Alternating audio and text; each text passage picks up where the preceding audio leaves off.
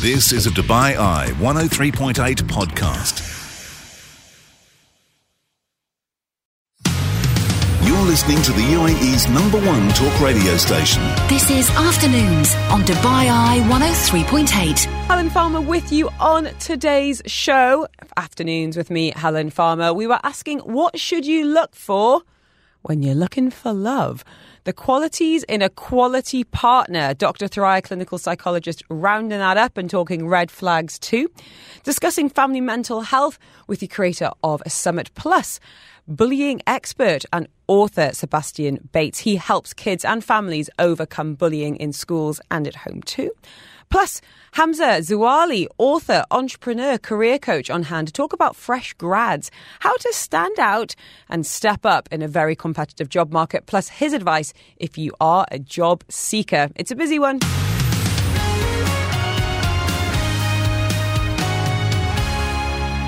Are you looking for love? Maybe you found it. Well, we're asking this hour what should you be looking for in a romantic partner?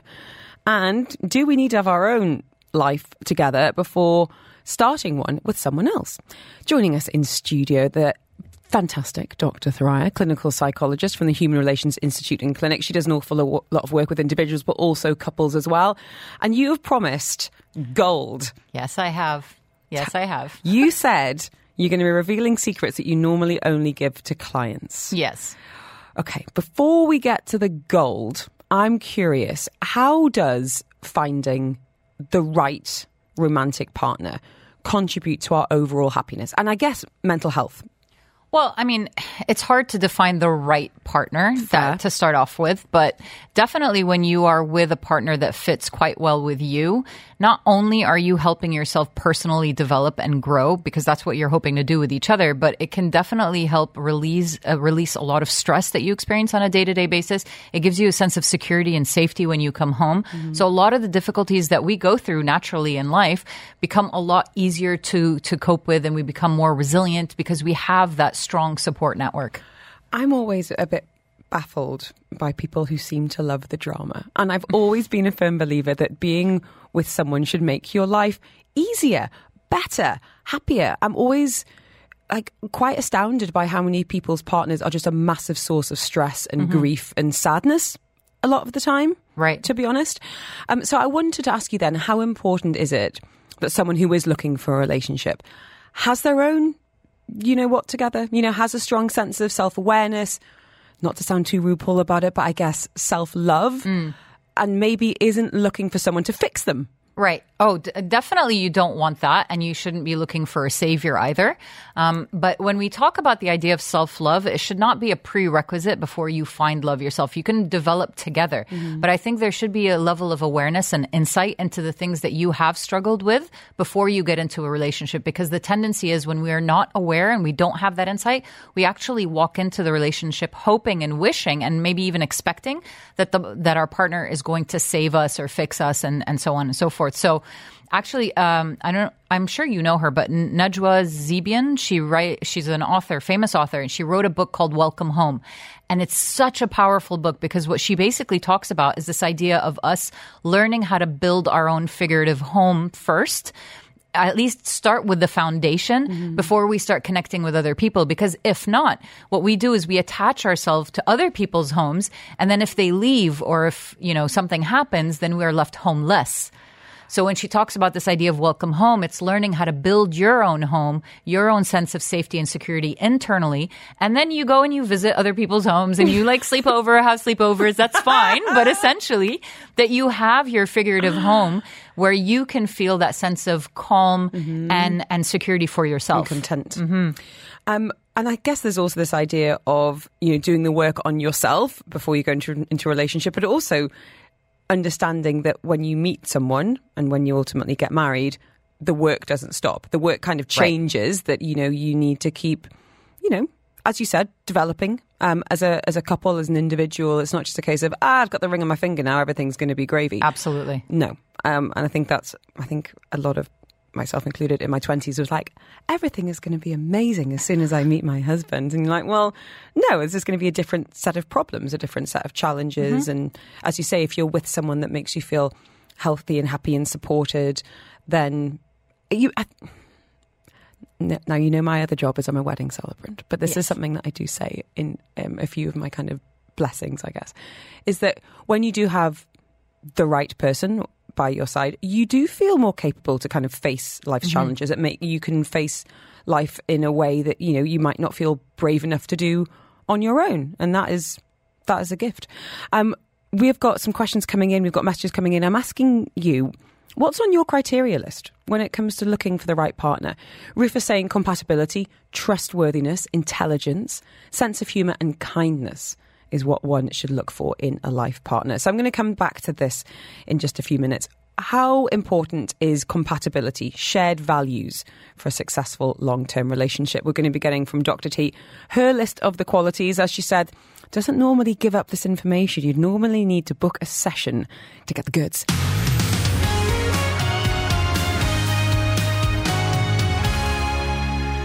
Messages coming in on the topic of looking for love. We are a couple of weeks outside of Valentine's Day, so maybe a little late notice to lock down the one. Um, but if you are looking, what are the qualities you should look for in a quality partner? Dr. Thoraiya, clinical psychologist, joining us. And this is the information, the framework, the secret sauce, if you will, that you normally only offer up to clients, Dr. T. So someone comes into you looking for love, exasperated about how they're not finding it, string of perhaps unfulfilling, disappointing relationships. What is the framework, the questions you are asking them to ask themselves to help them find it? Well, the first thing that I do is I really try to focus on the person's value system. But after I we have a proper sense of what the value system is, I give them the framework that I kind of devised after working here for as long as I have, which is looking at three major categories: your basics, your standards, and your bonuses. And your basics and your standards are very similar, but they're not the same. So your basics are your red lines that they have to show up in the way that they're they're supposed to with no negotiation whatsoever. Whereas your standards, they have to show up, but they are negotiable in how they show up. Can you give us some examples that Sure. And actually, they're the ones that I tell my clients you have to have. Like, I do not accept my clients don't have these because I think it's very important and crucial for a healthy relationship. So, something like a basic has to be something like um, consistency in behavior. So, there are a lot of people that are really good at charming, really good at lying, and really good at saying the things that they will do and want to do, but they won't actually action it. And so, what I'm looking for is consistency in behavior, and that is extremely important. So, and this is very common in dating, certainly at the beginning, this idea of game playing of, oh, I'll, I'll message you about going out next week. er, Right. Ghosting, silence, Right. gaslighting. Or love bombing. Exactly. Right. So, consistency in behavior, talking the talk, walking the walk, Absolutely. making someone feel secure that you are going to be delivering on everything you Yeah, promised. putting in that effort into Yeah. the relationship and consistent effort. So love bombing, the problem with love bombing is that you have so much effort in the beginning, but that's not sustainable. So we're looking for something consistent and sustainable. That's the first one that I give everybody for a basic. The second one is taking accountability. Can the person say, I messed up? My bad. I'm sorry. They don't really have to say the words, I'm sorry, but do they show a sense of remorse? And do they take accountability for the behavior that they engaged in that could have caused some form of damage to the relationship? Mm-hmm. So those are two basics I tell everyone they have to have. But other than that, based on your value system, you get to decide what else is in your basic. So some people will pick religion. Some people will pick nationality even. Some people will pick what's in your finance, like your bank account. It really just depends on your value system.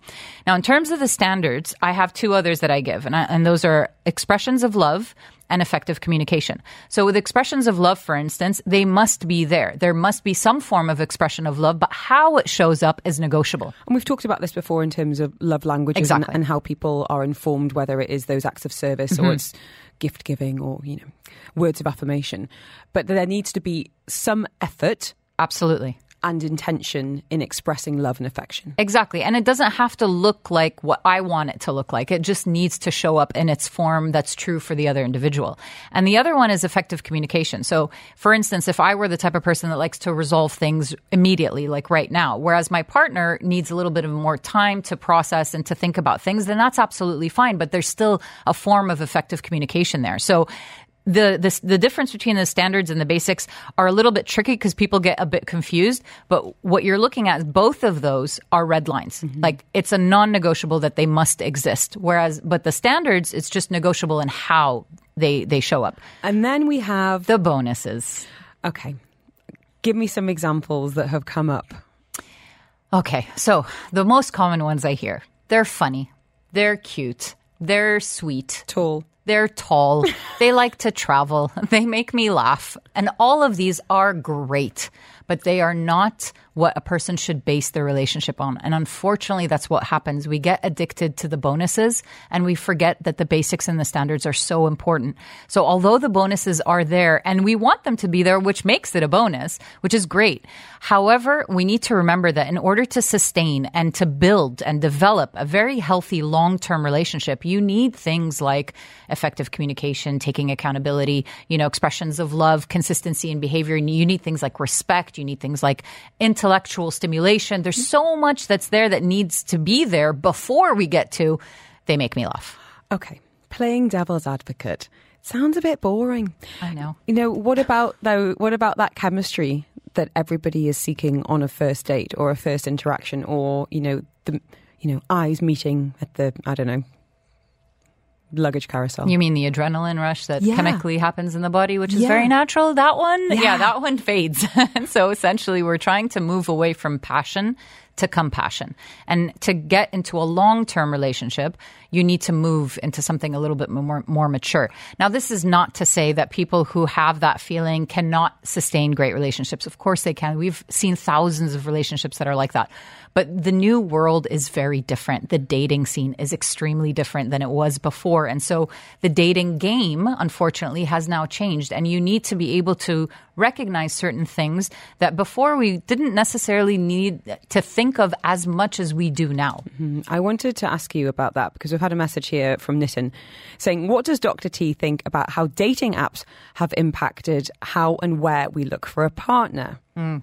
So that one's really tricky because unfortunately, I feel like dating apps are creating the sense of convenience and the sense of, um, you know, if this person doesn't respond to me within a day or two, I can just move on to the next. It's it's very anonymous as well because a lot of people are either catfishing or you know posting things about themselves that are not real. And at the same time, you get a lot of individuals that have this feeling of like I don't really need to put in so much effort because there's the next person that's coming along right there. Okay, do you want to play a game? Sure. There is a website called I Got Standards Bro. Okay. okay. So this is what are the chances of finding the man of my dreams? This is using US Census Bureau information. Okay. Okay. So let's talk about some of the common bonuses. And w- because we're women, let's talk about some of the common wish lists of women. Okay. So age range. Should we do, I don't know, 35, let's do 33 to 47. Sure. Okay. Race. You can do any color or shade, white, black, Asian. Let's keep it open. Yeah. Minimum height. I would uh, I would like someone my height or taller, let's say. So let's say 5'10. Yeah. Minimum income in dollars annually. We're talking 100. I would say most women would want someone who matches or is, i i has more. let's say let's say $90,000 a year. Okay. It's calculating the chance of meeting this probability wise. You've, according to statistical data. Oh, sorry, we didn't even put in if you want them to be obese or not. That was the other oh, factor. Oh, okay. so this is all weights, all races. You've got less than a 10% chance of finding this person.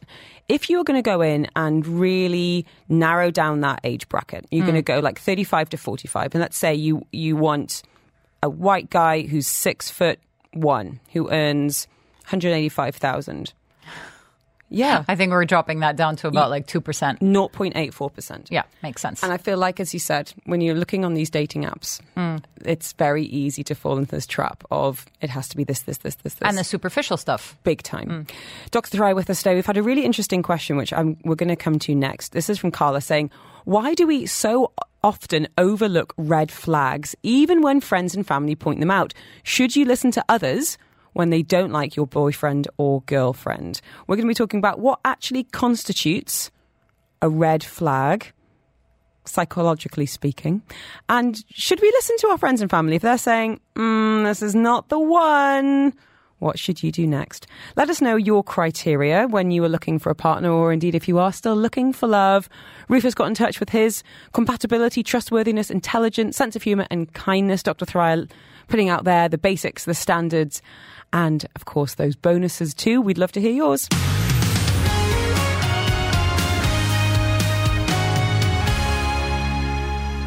We're in conversation now with Dr. Thoraiya, clinical psychologist from the Human Relations Institute and Clinic, as we talk about what to look for in a romantic partner. And it's interesting different people's takes on their, you know, on their industries on the significance of having a, the right romantic partner. Both Sheryl Sandberg and Warren Buffett have said it's the single most important decision you can make in terms of your the wealth over your lifespan. I think that's a really interesting perspective as well, because as I said earlier, if you're feeling supported and brave, maybe you do feel empowered to, you know, take risks and go for that job. If you found someone who matches your values in terms of spending and saving or financial goals, it all feeds in in such an interesting way. Um, we've had some messages for you, Dr. T. Mm-hmm. Okay. Carla says, Why do we so often overlook red flags, even when friends and family point them out? Should you listen to others if they don't like your boyfriend or girlfriend? Right. Let's establish what real red flags are in a mm-hmm. relationship. Because I feel like a bit like, oh, he's a narcissist is become a, it's become, become a bit overused. Overdone. And, yeah, and a bit kind of a bit of, a bit kind of diluted. Right. Um, real red flags, what would come under that category for you? So essentially, anything that's controlling behavior, abusive behavior, any kind of type of gaslighting. Um, I would say a shady past, and when I, when I say shady, I mean very secretive. Like they're trying to keep information from you. Um, Married. Right. For instance, yes, that's a big one. I listen. I'm just going off what friends are telling me. I, all right. I, I would not disagree with you. That's very common. and um, so those definitely controlling abusive behaviors, gaslighting, uh, secretive past, things also that you notice in terms of how they communicate or don't communicate. So, mm-hmm. a lack of communication, a lack of trust, extreme insecurity in the relationship, uh, differences, so in- inconsistency in their behaviors. So, those would be the red flags that I would I would definitely recommend for people to watch out for. And to answer the question, I think it's very difficult for us because of one major factor. I would say this is the biggest factor, but there are so many others as well, where we don't want to admit to ourselves that we may not have seen it. And sometimes when we're in a relationship or we started a relationship, we might get very excited and we, we tend to look at all of the positives and the great things about that person. And we're, we are sidelined when we start to see some negative stuff and we blow it over. We say, oh no, you know, but, but when, this, when, but that. When it's just us, it's different. Exactly. Or you don't see what he's like with his friend. Exactly. And we don't want to admit that actually we're just being a bit blinded by what's actually going on. We don't want to feel like, you know, I'm I'm going to use this word just because I hear it all the time, which is stupid. You know, this yeah. idea of like, oh, I feel so stupid. Like, why didn't I see it? Why didn't I notice it? And the idea is that you're not stupid. It's just you were defending yourself against that pain of recognizing that this was not really the best decision for you. Um, I wanted to come back to this idea of kind of mega red flags and you know, again, this narcissism word gets thrown around a lot, mm-hmm. but we were talking earlier about making a good first impression. And interestingly, some data kept going out that on speed dating, mm-hmm. guess who does very well? The narcissists. Right, of course, because they're extremely charming. They are very good at speaking, they're very good at manipulation, and they have a great um, sense of rapport with individuals. The narcissist is not an individual who cannot have a great social uh, community. It's once challenged, that's when you, you can really see the discomfort come out. And that's where their behaviors start to come out a lot more. So sometimes I tell people, challenge your, the people that you're meeting. Just disagree with them, see what happens. Challenge what they're saying, see what happens, see how they react we're not testing, but we are trying to speed up the process a little. Yeah, makes sense. To the text line we go. Anonymous message here saying, The girl I married is my childhood friend. I had a crush on her when I was at school. We started dating quickly, but I made the mistake of breaking up her when I felt the need to focus on my career and become independent. After going our separate ways, dating other people for a few years, we reconnected at a friend's birthday party. We both re- realised that we deserved a second chance. And ever since then, have been happily reunited and are now happily married. That's beautiful. Sometimes it is. It's right person, wrong time. Mm, that's true. It really, you know, it can be. And I, th- I think I wanted to ask you about this. About you might meet someone who is ticking so many boxes for you, but they're at a different life stage. Right. Maybe you're ready to settle down and they're not, and you can't often force someone to be ready for a relationship, whether that's yourself or someone else. No, for sure. And and you can't really force anybody to be in the relationship either. So it's not just getting into the relationship, to, but to be there. And a lot of individuals struggle and think that they need to put in more effort to make the relationship work, but that's actually not what's supposed to happen. Mm-hmm. You're supposed to do 100% from your 50. But then your partner needs to put in that effort as well because you can't hold the whole relationship. Here's a question for you, Dr. Thoraiya. Do you believe in the concept of a soulmate, or is finding the one a bit more complex than that? It's a very tough question because I have seen it happen for a lot of people in the sense that, you know, like the story that we just uh, saw on the, on the message, right? That that for me would be a soulmate scenario. But do I believe that there's one person out there for every person? No, I don't believe that. I believe that we can make relationships work with a lot of effort and a lot of um, time and and and um, you know effort put in. Uh, but I do believe that sometimes sometimes we can find our soulmate. So that leaves me with 30 seconds to ask you this question. Your number one bit of advice for someone who in 2024 would love to find their soulmate or version of. get off the dating apps. And and do more activities. Go meet people. Don't stay on the dating apps. Mm-hmm.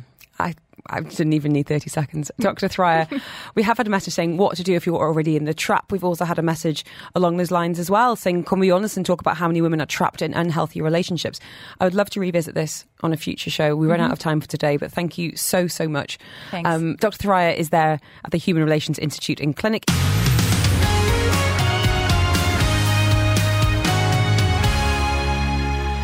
They say you're only as happy as your least happy child, and conversations have changed an awful lot around children and indeed family mental health.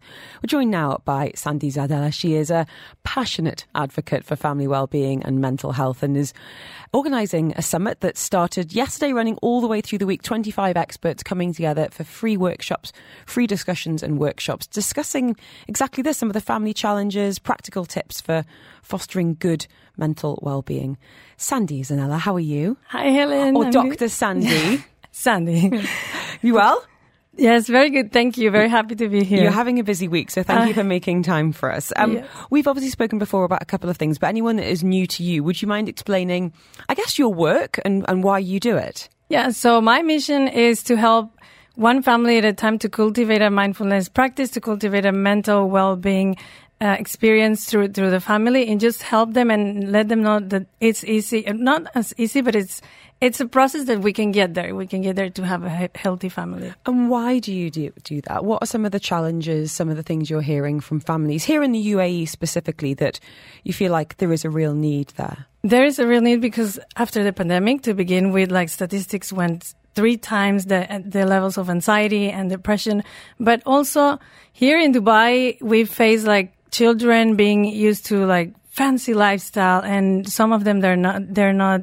It's not easy for them to practice gratitude or or you know it's a different world mm-hmm. than the other world that we have like in in UK or the US. I think every country has its has its challenges. I, what I would say about Dubai, and I'm with you on the the parties, the lifestyle, the luxuries, and trying to keep our kids grounded is a bit of an uphill battle as as parents, and it's something that we should be really tuned into. But like also just how busy we are. Like we were, I was feeling last week, and trust me, if I. I know how this sounds. That's, let's just say, but I was feeling really disconnected from the kids. Like I just felt like I hadn't spent enough time with them, and it's such it's so important to kind of recognize that and then to try and do something about it if that makes sense because when we're feeling disconnected from our kids i feel like behavior gets out of hand conversations stop happening and yeah it's a real choice to, to try and do that so i wondered if you could perhaps speak to some of the common challenges that you're hearing because you work a lot with children through yoga and meditation and mindfulness but also from the parents what's stressing parents out right now sandy Well, just what you were saying, the guilt. A lot of parents feel Huge. guilty if you work, if you stay at home. Eh, All the, the social media parenting, that, that this comparison of this mom is doing these amazing lunches in the morning, or this mom is meditating. Maybe they think my life is perfect. My life is far from perfect. I do meditate, but I'm, I still yell at my kids, you know, I'm not, I, I, I don't want people to think that we are perfect just because we are practicing mindfulness. So a lot of people feel feel the fear of of their children, sibling rivalry, for example, rivalry. They, they think that they're going to be like forever. Children are not going to grow being best friends, and it, I think sometimes as parents is that fear of the future. We focus a lot of, oh, what if my child child becomes a bully? or or what if they don't talk to each other when they're going to be adults? Mm-hmm. So it's it is a huge responsibility, and I feel like you know there are so many ways where we can. I don't want to say wrong, but you know there are so many pitfalls we can fall into, and actually things like the summit, which we're going to talk about um, next. Are a way of accessing great information, accessing guests who might not normally have access to. Um, one of the topics you are tackling is parental burnout, which does tap into what you were just talking there about guilt. But you know, we hear about professional burnout all the time, but I think, I mean, I've said it before, I'll say it again. Toughest job in the world, stay at home mum. My goodness. Hours are brutal, clients can be tricky. um, so, parental burnout in particular, why was it something that you wanted to focus on, Sandy? It happened to me, you know, because I felt as the unseen mom. Like we do so much, but still society thinks the stay at home mom doesn't do anything and they're just like with the kids enjoying life. So I touched bottom when I, when I, I was feeling so, so much resentment towards my husband because he was going out and I was just staying home with a baby. I couldn't talk to anyone. I had all, like touching me babies all the time. Overstimulated. Yeah, exactly. Yeah. So, so I think moms and parents who they can feel overwhelmed and burnout, but it's just that we don't we don't talk about that much. So, how are you looking to address that with the summit? Who who are you bringing in to to give some practical advice on it, and anything you can share now for anyone who's going? Do you know what? I am sick of being touched and clambered on and you know lack of adult conversation. What can help? Yeah, yeah so i have for example uh, ellie harwood. She's attachment nerd. And she talks about secure attachment and from parents to partners. And specifically that attachment that, that might have affected you when you were little. And now with your partner how is it? And and she talks about how important it is to even learn how to have a discussion with your husband an argument with your husband that touch with your husband that that can tell them, okay, while you're touching his his shoulder, you can say, okay, I completely disagree with what you're saying, but still there is a connection between mm. you and and me. And then our children are gonna watch this and they're gonna say, it's normal for them to have arguments, but there is a way. The attachment theory I find really, really interesting. We we have, pardon the pun, touched on on the show before, but um, I was just listening to Paul C. Brunson talking about this yesterday, who we've had on the show, amazing like behavioral scientist, relationship nerd, and he's advises on shows like Married at First Sight and Celebrity Go Dating, and he's talking about the impact that um, your attachment style. So if you are okay, so basically take it back. Um, they did an experiment decades and decades ago where you had a child and a a carer, like a small child and their, their primary caregiver, most normally the mum, um, in a room. Mum left the room. And then how did the child react? And then how did the child then react to that caregiver coming back into the room? And they identified initially three attachment theory styles. One is the secure attachment, which is caregiver comes back in, child is soothed, everything's happy. There is the anxious style, which is caregiver comes back into the room, child is then you know, don't leave me again, still distressed, takes a while to calm down. And then there is the avoidant, which is caregiver comes back in and the child doesn't want to engage there's distrust there's i don't want to i don't want to be with you. And the impact that your attachment style can have on your relationships intimacy how you navigate the world. So i think that is a really really interesting one. Remind me again of the expert you've got ellie. Ellie harwood yeah. Okay we are going to be talking next about the role of yoga and mindfulness. And yes, we do see lycra lovelies on Instagram doing this with their kids. But what about us norms at home? How accessible is it? And how can we do it without adding to our to do list or making it feel like a chore? Joining us in studio, Dr. Sandy Zanella. She, her Family Mental Health Matters Summit is ongoing.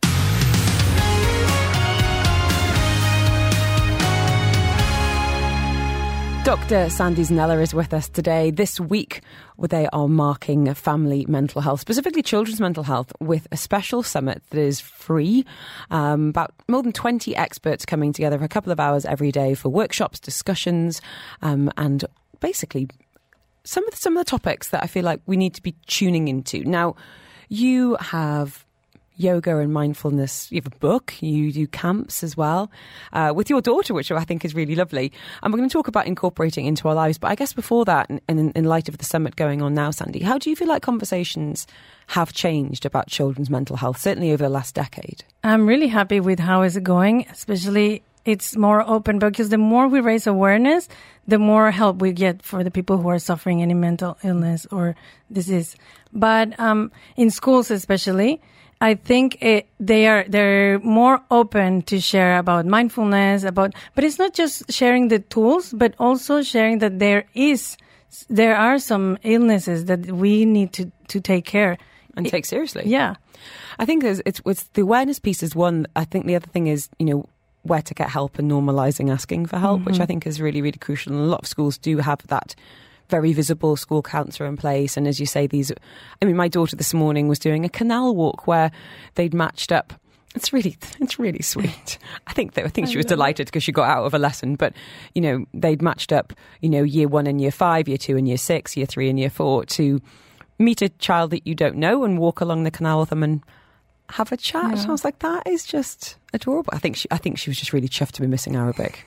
To be to be truthful, but I think you know she they come home and talk about mindful colouring, um, and this it's it is. I think there's a bit of confusion about what mindfulness is. I think in adults and kids, to be honest, but um, certainly when it comes to prioritising quiet time, thinking time. Um, meditation can feel like a lot for grown-ups as well. Adds like something on your to-do list. But why do you feel like it should be? I'm not saying a priority, but something that we should be should be incorporating into family life.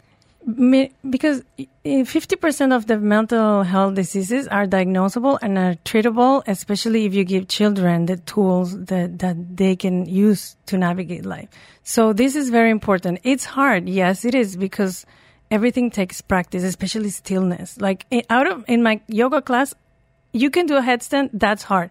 The hardest thing is the last pose, which is the lying down savasana, which is like not doing anything, just staying still. So I think this is what makes it so hard for people to even try. Do you feel like it can feel a bit embarrassing sometimes for parents to be like, we're, you know, or even trying to find time for it? Any practical tips for overcoming any discomfort or, yeah, time barriers, Sandy? How long does it take, do you think, to, to get into this? You can start with one minute. The, the important thing is to create that habit. It's like when we start with our kids to brush their teeth. We just start to, to let them know that it's important to take care of their oral hygiene. So just start with one minute with your children or for yourself and then increase three minutes, five minutes, 10 minutes. If you want to stop at 10 minutes, 10 minutes are great. And if you can't do it at home, I guess there's always the idea of outsourcing it to someone like you. Exactly. yes. Um, you do have your book as well. Tell us a little bit how, about how that can be a good tool. Yeah, so my book is very easy to read. You can just open. You don't have to read from beginning to end. So you can just open with your ch- children when they're like feeling stressed, maybe going to school in the morning. So you can just open it and do the pose, and that's it. It's inspired by my kids, so it's very easy with positive affirmations.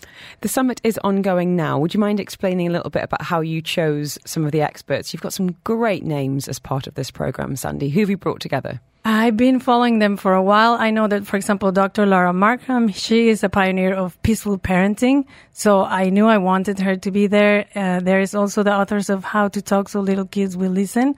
So also the, for them, they have their book translated in more than 30 languages. They're best-selling books. So, so I just chose the people who I, who I look up to, you know, like who I, I have learned from them too. And how can people get involved? So they can go through the link in my bio. Uh, register is for free, and it's it's yeah, it's just It's all this week. Um, We're going to make it even easier. You want to send me the word link or the word family, I will send you the link. Uh, but it's on drsandyzanella.com.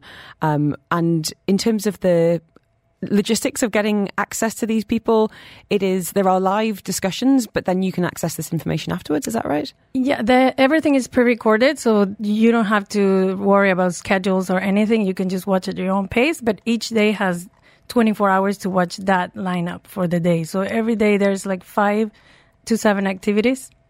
Thank you so, so much for coming in. As I said, I know you've got a very busy week ahead of you, but marking Children's Mental Health Week. Um, up next, we're going to be speaking to one of those speakers, uh, Sebastian Bates from Warrior Academy, and as we talk about tackling bullying, um, his own experiences, and ultimately some of the advice he's going to be having through the Family Summit. Sandy, thank you so Thank much. you. Really appreciate it.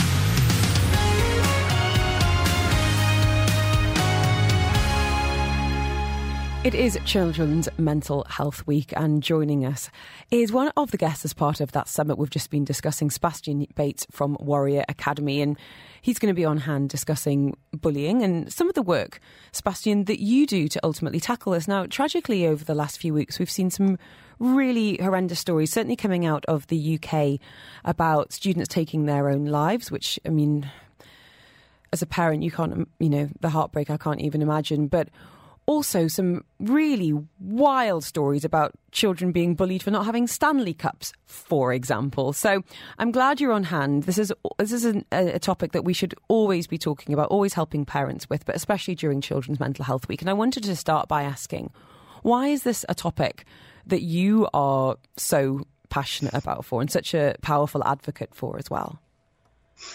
Hi, Helen. Great to be on. Good And- to see you again. and you. Um, why is it such an important topic? I think that we now realize that our children are likely to go through bullying. I think that we've now got the data, we've got the understanding. Um, we now can look back and realize that our children are more likely to go through it than not, whether that is being a victim of bullying or actually becoming a bully themselves. Can I ask about your own personal experiences about this and whether it is something you went through as a child or things you've even helped some of the kids at Warrior Academy through? Yeah, absolutely. So, just to give some context, the Warrior Academy um, has been going now for about 15 years. Uh, started in the UK, uh, in humble beginnings in villages in rural Somerset and Wiltshire. Uh, we've gone on to teach about 30,000 children around the world in three continents and seven countries. Um, I've written a book called Not a Victim, uh, which is a best selling book on bullying. And so, the reason for all of that, if I had to go back and join the dots, was because I went through four years of bullying as a kid. And so it's only really when we look back we can realize why we do what we do, right? And so for me, that the passion of helping young people transition through bullying started from my own experiences going through it myself. There is, unfortunately, still so much stigma and shame attached to it. You know, victims can often blame themselves, and even as parents, there can be some really clumsy conversations about, well, why, you know, why is this happening? What did you do? That kind of thing. And I, I wanted to maybe ask you about what the role the, the parents have. You know, if a child's coming to you distressed, Yeah. saying something's happening, anything that you feel like can be really beneficial to open that up conversation and, you know, ultimately start to get them some help. And I guess on the flip side, things not to say, Sebastian. Yeah, definitely. Well, I think the, the first thing that I've got is a lot of sympathy for parents. I think when, a, when your child goes through bullying, the reality is you go through it with them. And often we look back on our own experiences of bullying to then mentor our children through bullying. And so what you then find is there's this generational trauma, which then goes from generation to generation and influences how we then mentor and bring up our own kids, mm. especially around difficult transitions like bullying.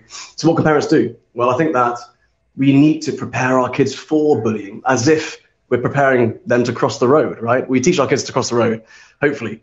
So we look for the zebra crossing, we look for the, the black and white lines, we look left and right, we try and get eye contact with the driver, but we don't approach bullying in the same way, even though it's likely to happen.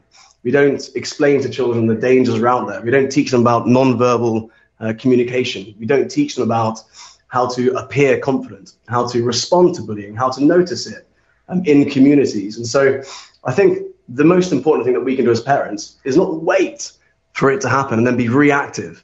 The most important thing we can do is be proactive and start with little things right now that we can do to actually help our children so that when it comes, they transition through bullying quickly and it doesn't continue into chronic bullying, which we see so often in the Warrior Academy.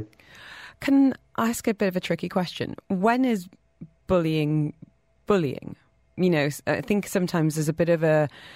It can be overused as a phrase and it can be weaponized as a word as well. And that's not, I'm not saying that to devalue the experiences that some of our kids are going through, but Yeah. you know, there are processes in place in school when it when it when it truly is. You mentioned chronic there. So do we have a definition? We're talking about sustained behaviours rather than Yeah, being absolutely. one off comments think- and interactions. So I mean, I mean, on the on the light side of this, you've got banter, right? So banter is typically a playful communication between two people or a group of people, which actually um, increases the bond between people, and it's normally good fun, and the people involved enjoy that conversation. Yeah, right? it's, it's consensual, funny chat. Right, yeah. Okay, so anyone from England listening to this will understand what banter is. It's consensual funny chat. That's a good definition there.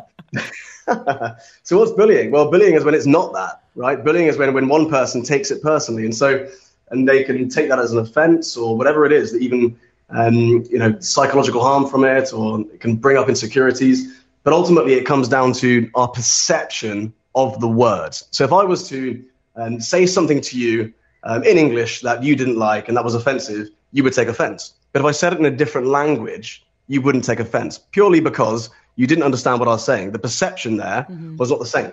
And so we all perceive verbal communication and you know the way in which we bully each other or banter each other in different ways.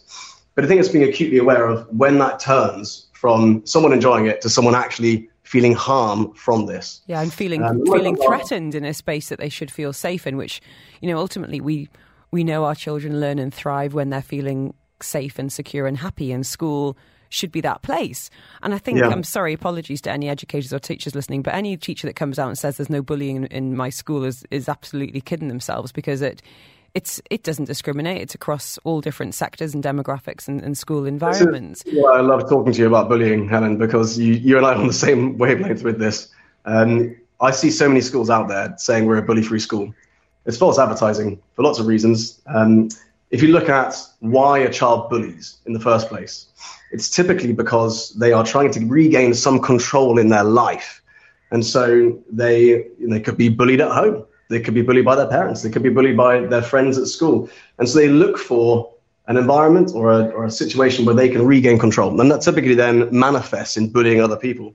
And so it's this flow of negativity. And that's really where bullying stems from, right? But chronic bullying is, is something quite tragic. And that typically is because bullying travels with us from age to age, from primary school to secondary school, up to adolescence, into the workplace, until we have the courage to overcome it on our own. And the words there are really important overcome it on our own. We can't save our kids from bullying. And this is where, for me, my approach and my kind of definition of parenting, if you like, comes in. You know, parenting is this balance of empowerment and protection. If you overprotect, your child's more likely to be bullied. If you over empower, your child's less likely to go and leave their comfort zone again. And so it's really important that we empower our kids to face life's challenges on their own. And that includes bullying. And bullying is just an ugly part of the human condition. It's an ugly part of how we learn to socialize, how we learn to um, find out what we don't like about ourselves so that we can correct that and learn to love ourselves. And so we end up going through this time and time again until we do overcome that. And that takes a lot of courage from the children and the parents. It does. It takes an awful lot of awareness as well. Um, you know, for parents to say, you know, my child is not perfect. You know, my child might be exhibiting behaviours that I don't like, but it's something I want to work on them. Sebastian Bates with us today, the author of Not a Victim Enable Your Child to Break Through Bullying and Develop a Black Belt in Resilience for Life, which we've only got a minute or so left, Seb, but I wanted to ask you a little bit about Warrior Academy and how you feel that equips children and young people with the confidence to go through life and that self assurance, that resilience that is so, so crucial. As you say, it's not going to make anyone immune to bullying, but it can certainly equip them a little bit better. Tell us about Warrior Academy and how you feel like it has been so integral to some children. Yeah, absolutely. So the Warrior Academy is a character development organization. If you look at the last chat you had with uh, Sandy, um, you talked about soft skill development and you talked about mindfulness and all these elements that are beyond what a school typically teaches outside of the academics. And so the Warrior Academy exists to help parents with developing the soft skills of their children, developing their character, and helping them become more resilient. Mm-hmm. Um, the three C's we call it that we focus on are confidence, conduct, and concentration. And when you bring all three C's up to a high level, you give your child a black belt character. Uh, one of the things we do is we actually uh, give parents a guarantee that within 30 days we can Im- increase your child's confidence. Um, and you know we've thousands of children go through our program. On average, um, children see an increase of 82% in their confidence in just 12 months.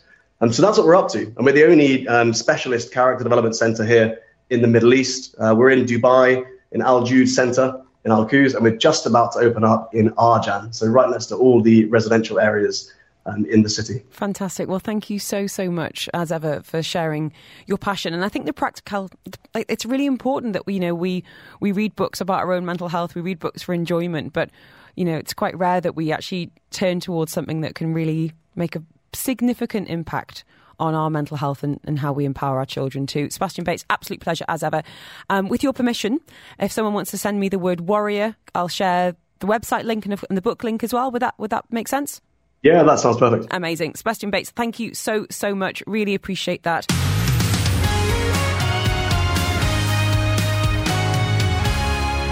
Fantastic to have you with us, and we're turning our attentions to careers, whether you are new to the job market or indeed looking for a job after a long time. And who better to guide us than Hamza Zaouali, career coach, professional recruiter, entrepreneur, and author. Before coming career coach, he was a professional recruiter for over a decade in Europe and the Middle East. And throughout his career, has researched, interviewed, selected, and coached thousands of candidates from juniors and grads all the way to top executive roles. And has written a book on the topic. The 30 day job search is available now. He is currently based in the UAE and coaches those job seekers internationally. So I want to ask you the tough questions and 4001 if anyone's got any anything for Hamza. Um, we are talking grads on the show today and I wondered in your experience in recruitment and coaching when was the worst period in time to graduate into the job market? So if you take out crisis um, you know, we talked about 2008 um, or the COVID, or now I think it's getting more and more difficult. Uh, the more we are getting, uh, because for the simple reason is that the economy is accelerating, technology is accelerating, there's new jobs being created, and we have, um, say, 20 years ago, we had kind of a glimpse on what kind of jobs would be available um, talk about it now, uh, five years down the line, we still don't know, we still haven't decided what AI is going to be replacing or not, for example. So things were a bit more stable in the past, and that allowed you to not make predictions necessarily, but perhaps to have a greater, accurate insight into exactly. what might be coming. And now. Technology is, is accelerating everything, and the speed of change is amazing. Um, not, not just that, but even the way um, uh, fresh grads are recruited, or, or any candidate for that sake um, companies are going to be more and more focusing on EQ than IQ, 100%. Can you unpack that and why that is? Sure. Um, so, the, any skilled sort of approach to a job is likely to be at least attempted to be replaced by AI. What AI will never be able to do is um, is is that emotional intelligence where you understand one another, you try and find the right way to say something because you care about other people's emotion. And, and inevitably, what we are talking about here is company's culture. Mm-hmm. AI would never, ever be able to create or to continue, pursue, or I- improve a company's culture. And if there's anything, any advantage, um, to a company over another, if they sell the same things, the same similar products, and they compete, is their company culture. At the end of the day, one toxic person, for example, maybe he's the best salesperson in that company, but if he's toxic, people are gonna be distracted, mm-hmm. talk about it, uh, people are gonna leave, and the company is gonna be slower. Culture is super important. So culture is important for all demographics and age groups, but particularly even more know when we look at what Gen Zs are looking for. Um, what are you seeing from that age group in particular when it comes to, you know, yes, I want the right industry, the right job title, of course, the right salary, but that fit as well? Yeah. So. Uh, you know, again, this is also kind of a symptom of change. Um, the way people see a job 20 years ago or their career 20 years ago has tremendously changed compared to how um, it is taught at school, how it is vehiculated during, in social media, and how the, the younger generation sees a job. Today, meaningful jobs are so important to uh, the younger generation.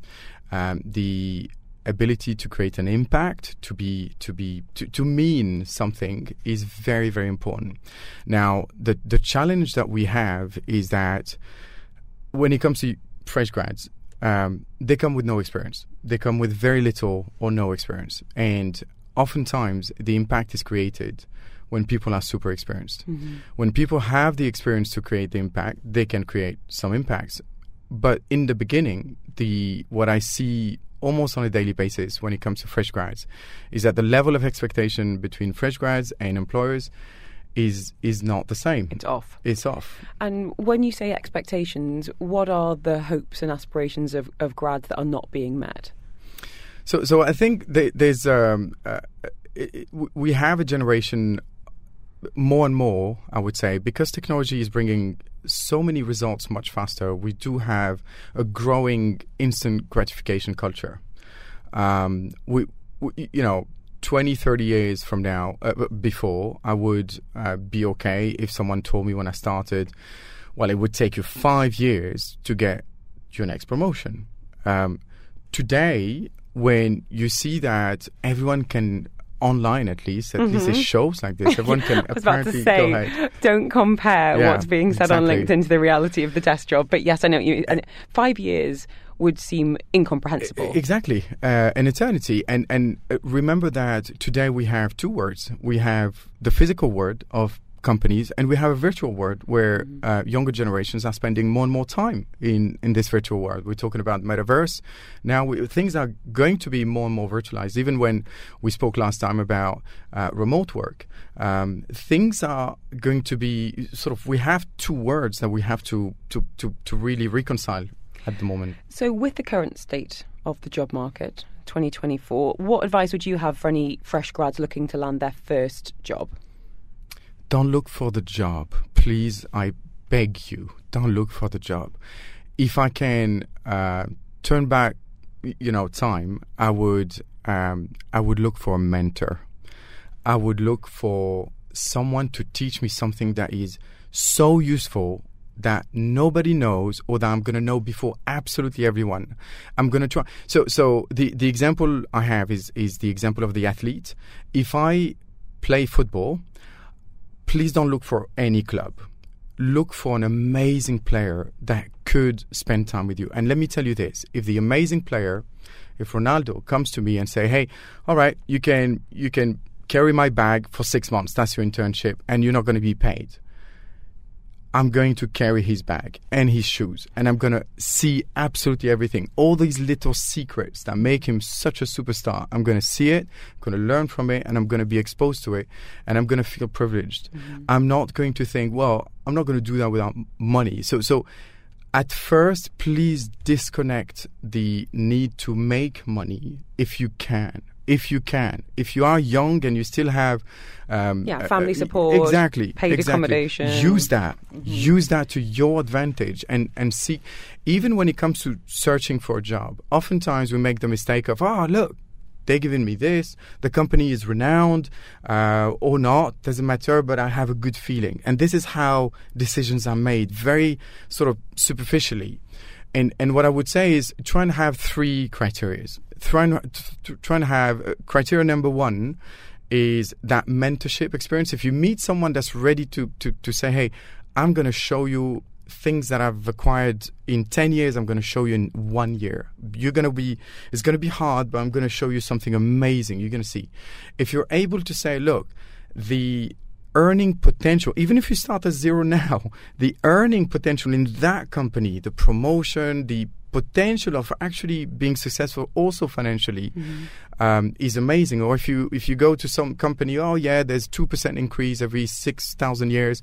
that, that, yeah, but the company is so prestigious. I want to work there. Well, well, think about it. And the third and final thing is put your passion on the side your passion is is made for you to enjoy with the money that you make not for you to give away to an employer for him to use it in exchange of very low pay so if these three are met you're you're definitely off to a good start Great advice there. Hamza Zaouali with us today, career coach, professional recruiter, entrepreneur, author. Up next, some of the pitfalls We've already touched on a couple there, but also tips for standing out to employers in a competitive job market. We're talking fresh grads, and after half past, if you are a job seeker of any age or life stage, how to find your secret sauce and why it's so important. That's next. This is Afternoons with Helen Farmer on Dubai Eye 103.8. With King's College Hospital London in Dubai, bringing the best of British healthcare to the UAE. We are talking the job market, especially when it comes to fresh grads this hour with Hamza Zaouali. He is a professional recruiter, a career coach, an entrepreneur, an author.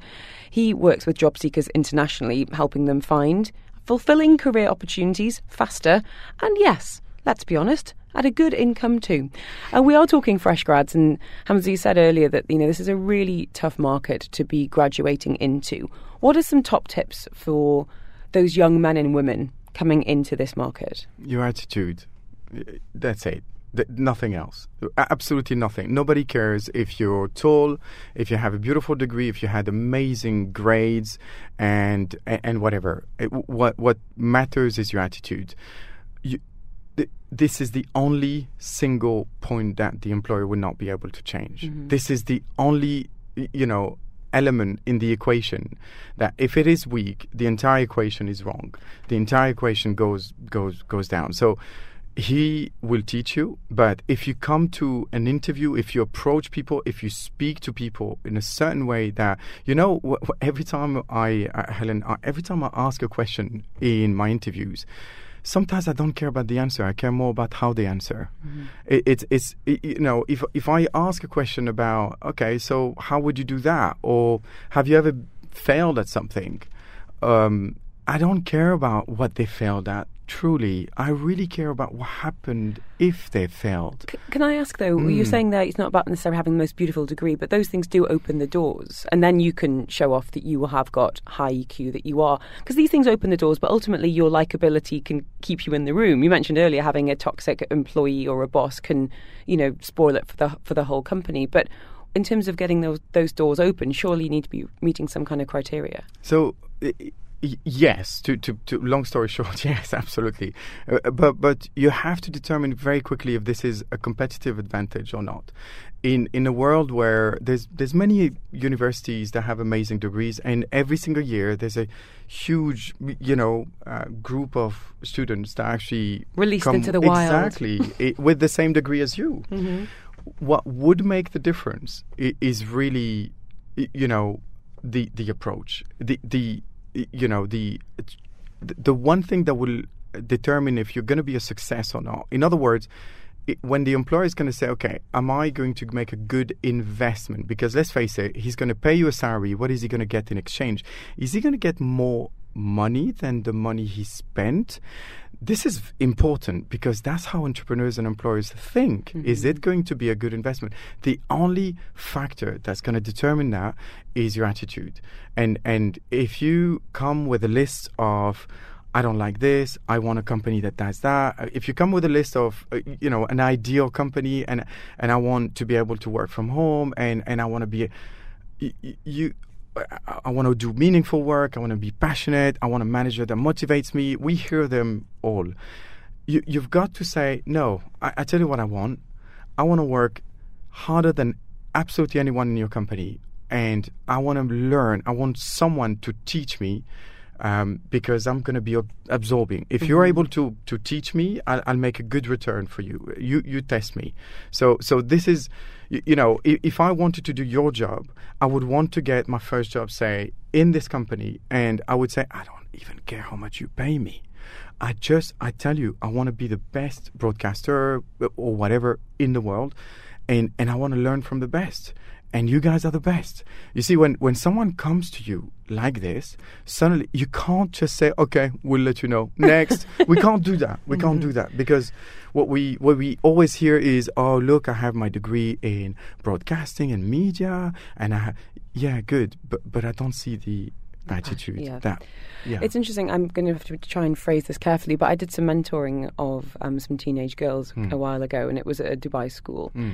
And some of these kids were incredibly impressive, very polished, like mm. like mini adults, mm. really. Mm. And it gave me a massive ick. wow. what what I was trying to communicate to some of these girls is, you know, your A level grades might be phenomenal, but if no one really wants to spend time around you, it's completely meaningless. EQ. And Mm. yeah, that likability factor is is so so important.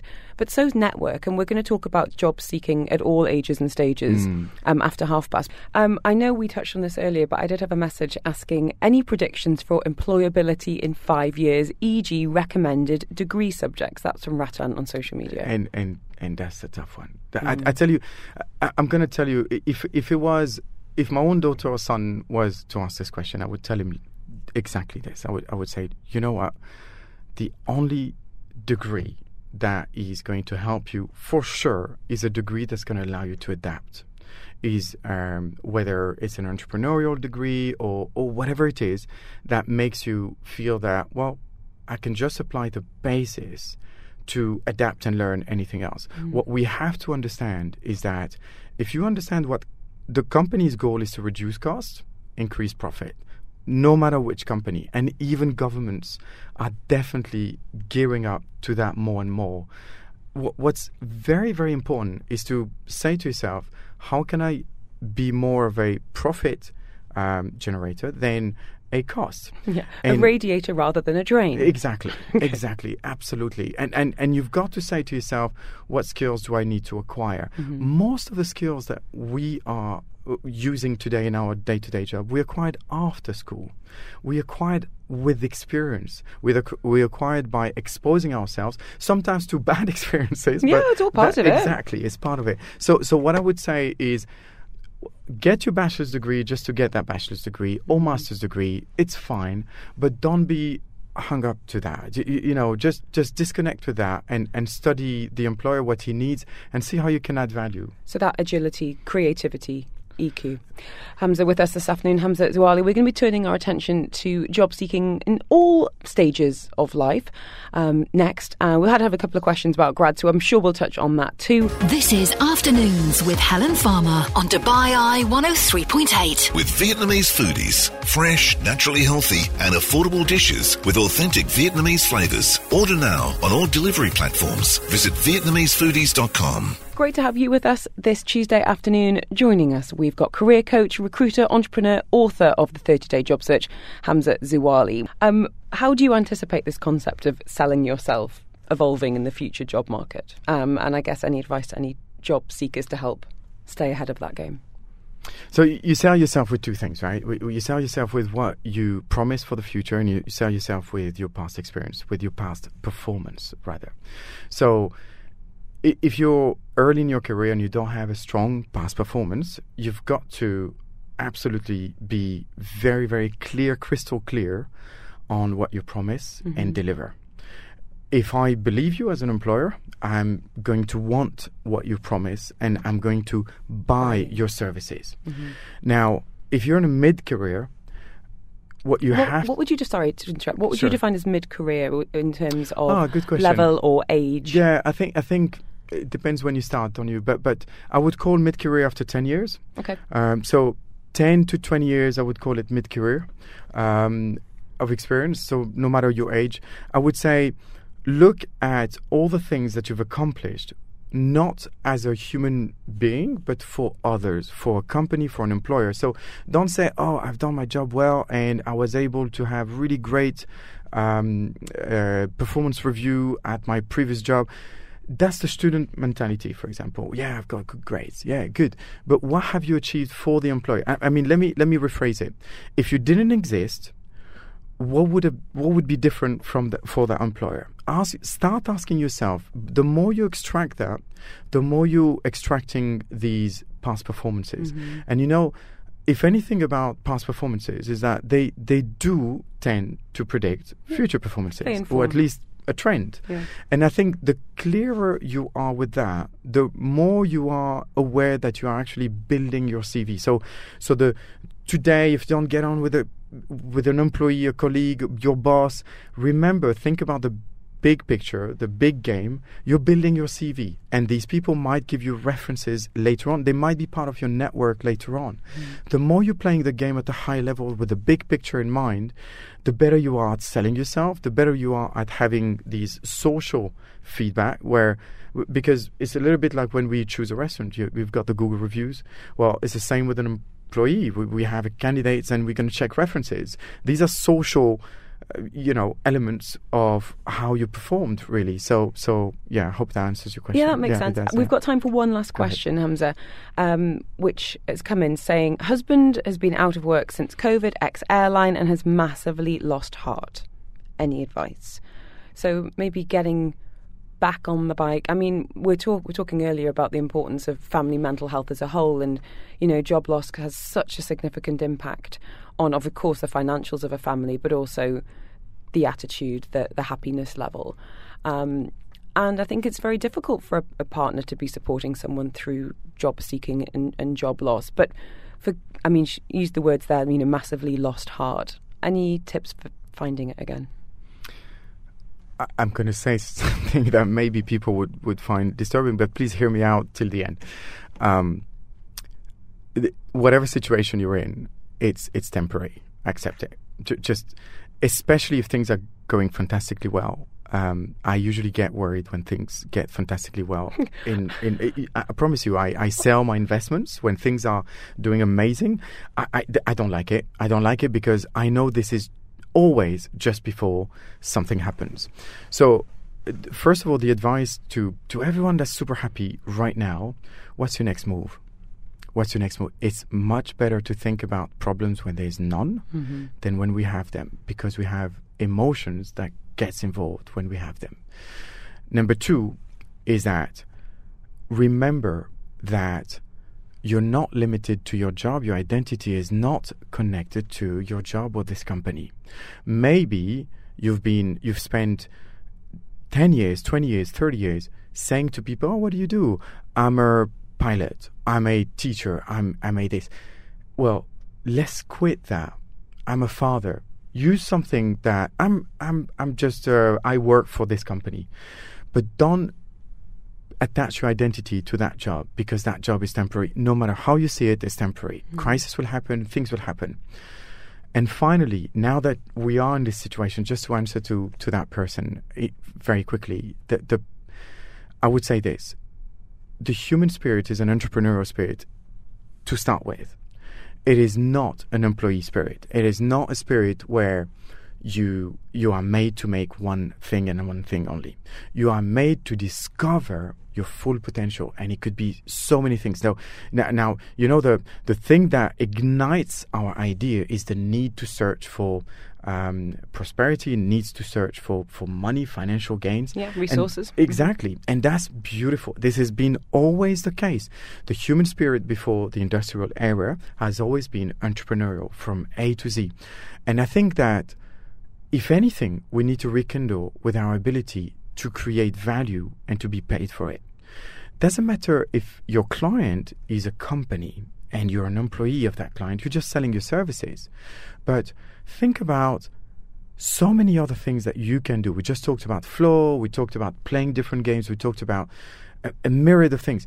I think your brain is way, you know, way bigger than just a job that you currently do. Uh, No, I think I know because because we're human. We we we almost unlimited. Look at where we are and what we've achieved as a species and, and even individually. So my point is that don't disconnect with that aspect of your identity and start creating value to others. If anything, that person, and I will just finish with that, sorry, just to, to kind of throw an idea. Um, if anything, that person would be amazing probably at um, advising pilots that are currently employed on how to manage stress, on de- designing perhaps some sort of consultancy, some sort of training uh, company that wouldn't necessarily cost much money to, to, to establish, but that person has a huge network of people and he has the experience to back it up, to, the credibility to back it up. That person can use his past experience and reinvent himself infinitely. Please believe that. We always have so many questions asking about hiring your service as a career coach, and you always give the same answer, which is read the book.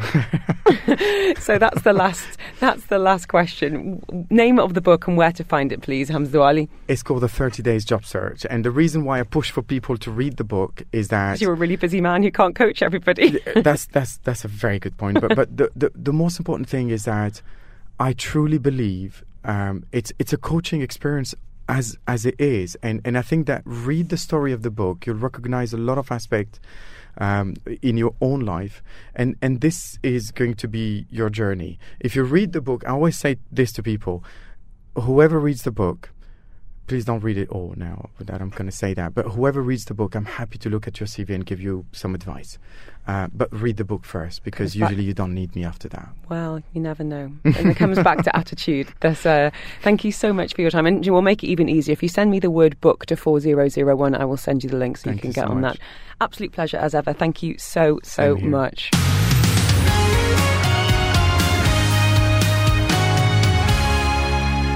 And thank you for downloading this episode of the Afternoons with Helen Farmer podcast. Don't forget, you can subscribe. You'll get direct to your phone as soon as it's out. And you can listen to me live on Dubai Eye 103.8, Monday to Friday between 2 and 5 p.m. You've been listening to a Dubai Eye 103.8 podcast. To enjoy lots more from Dubai Eye in the United Arab Emirates, just go to DubaiEye1038.com or find them wherever you normally get your podcasts.